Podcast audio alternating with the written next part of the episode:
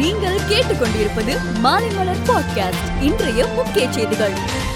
நாட்டின் பல்வேறு துறைகளை சேர்ந்த நூத்தி ஐம்பது ஸ்டார்ட் அப் தொழில் முனைவோருடன் பிரதமர் நரேந்திர மோடி இன்று கலந்துரையாடினார். அப்போது பேசிய அவர் ஸ்டார்ட் அப் நிறுவனங்கள் தான் புதிய இந்தியாவின் முதுகெலும்பாக இருக்கப் போகிறது என்றார். இந்தியாவின் கண்டுபிடிப்பாளர்கள் நமது நாட்டை உலக அளவில் பெருமையடைய வைத்துள்ளதாகவும் பிரதமர் குறிப்பிட்டார். சட்டமன்ற தேர்தல் நடைபெற உள்ள ஐந்து மாநிலங்களில் பேரணி மற்றும் பிரச்சார பொதுக்கூட்டங்களுக்கு விதிக்கப்பட்ட தடையை ஜனவரி இருபத்தி இரண்டாம் தேதி வரை நீடித்து தேர்தல் ஆணையம் உத்தரவு பிறப்பித்துள்ளது. அதிகபட்சமாக முன்னூறு நபர்கள் அல்லது ஐம்பது சதவீதம் இருக்கையுடன் உள் அரங்குகளில் கூட்டம் நடத்த அனுமதி அளிக்கப்பட்டுள்ளது. அரியானா மாநிலத்தில் பதினைந்து முதல் பதினெட்டு வயதுக்குட்பட்ட மாணவர்கள் தடுப்பூசி செலுத்தவில்லை என்றால் பள்ளிக்குள் அனுமதிக்கப்பட மாட்டார்கள் என அமைச்சர் அனில் விஜ் அதிரடியாக தெரிவித்துள்ளார். பாலமேடு ஜல்லிக்கட்டு போட்டியில் இருபத்தி ஒரு காளைகளை அடக்கி தொடர்ந்து மூன்றாவது ஆண்டாக முதல் பரிசை தட்டி சென்றார் பிரபாகரன். மதுரை பொதும்பு கிராமத்தை சேர்ந்த பிரபாகரனுக்கு முதல் பரிசாக கார் வழங்கப்பட்டது. திருச்சி பெரிய சூரியூர் ஜல்லிக்கட்டு போட்டியில் பன்னிரண்டு காளைகளை அடக்கி தென்னலூரை சேர்ந்த யோகேஷ் முதல் பரிசு பெற்றார். அவருக்கு இருசக்கர வாகனம் பரிசாக வழங்கப்பட்டது.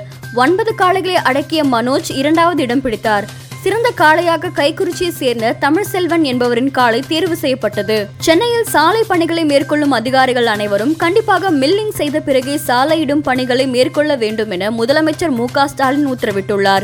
தவறுவோர் மீது கடும் நடவடிக்கை எடுக்கப்படும் என்றும் எச்சரித்துள்ளார். தமிழ்நாடு அரசால் ஒவ்வொரு ஆண்டும் ஐயன் திருவள்ளுவர் விருதும் பெருந்தலைவர் காமராஜர் விருதும் வழங்கப்பட்டு வருகிறது.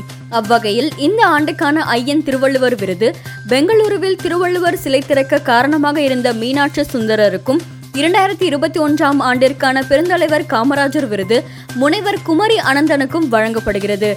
விருதுகளை முதல்வர் மு ஸ்டாலின் வழங்க உள்ளார். பொங்கல் பரிசு தொகுப்பு பெறாதவர்கள் வரும் பதினேழாம் தேதி ரேஷன் கடைகளில் பெற்றுக் கொள்ளலாம் என தெரிவித்துள்ளது. ரேஷன் கடைகளுக்கு ஜனவரி பதினேழில் விடுமுறை ரத்து செய்யப்பட்டுள்ள நிலையில் தமிழ்நாடு அரசு இந்த அறிவிப்பை வெளியிட்டுள்ளது. உக்ரைன் நாட்டு அரசு இணையதளங்கள் திடீரென முடக்கப்பட்டன. வெளியுறவுத்துறை மற்றும் பாதுகாப்பு துறைகளை சேர்ந்த இணையதளங்களில் ஹேக்கர்கள் ஊடுருவி தாக்கியதால் அதிகாரிகள் அதிர்ச்சி அடைந்தனர். அரசு இணையதளங்களை மீட்கும் முயற்சியில் ஈடுபட்டு வருகிறார்கள். இந்திய ஓபன் பேட்மிண்டன் போட்டியில் இந்திய வீரர் லக்ஷயா சென் இறுதி சுற்றுக்கு முன்னேறினார். இன்று நடைபெற்ற அரையிறுதியில் மலேசிய வீரர் சியோங்கை பத்தொன்பதுக்கு இருபத்தி ஒன்று இருபத்தி ஒன்றுக்கு பதினாறு இருபத்தி ஒன்றிற்கு பனிரெண்டு என்ற செட் கணக்கில் வீழ்த்தினார். மேலும் செய்திகளுக்கு மாலைமலர் டாட் காமை பாருங்கள்.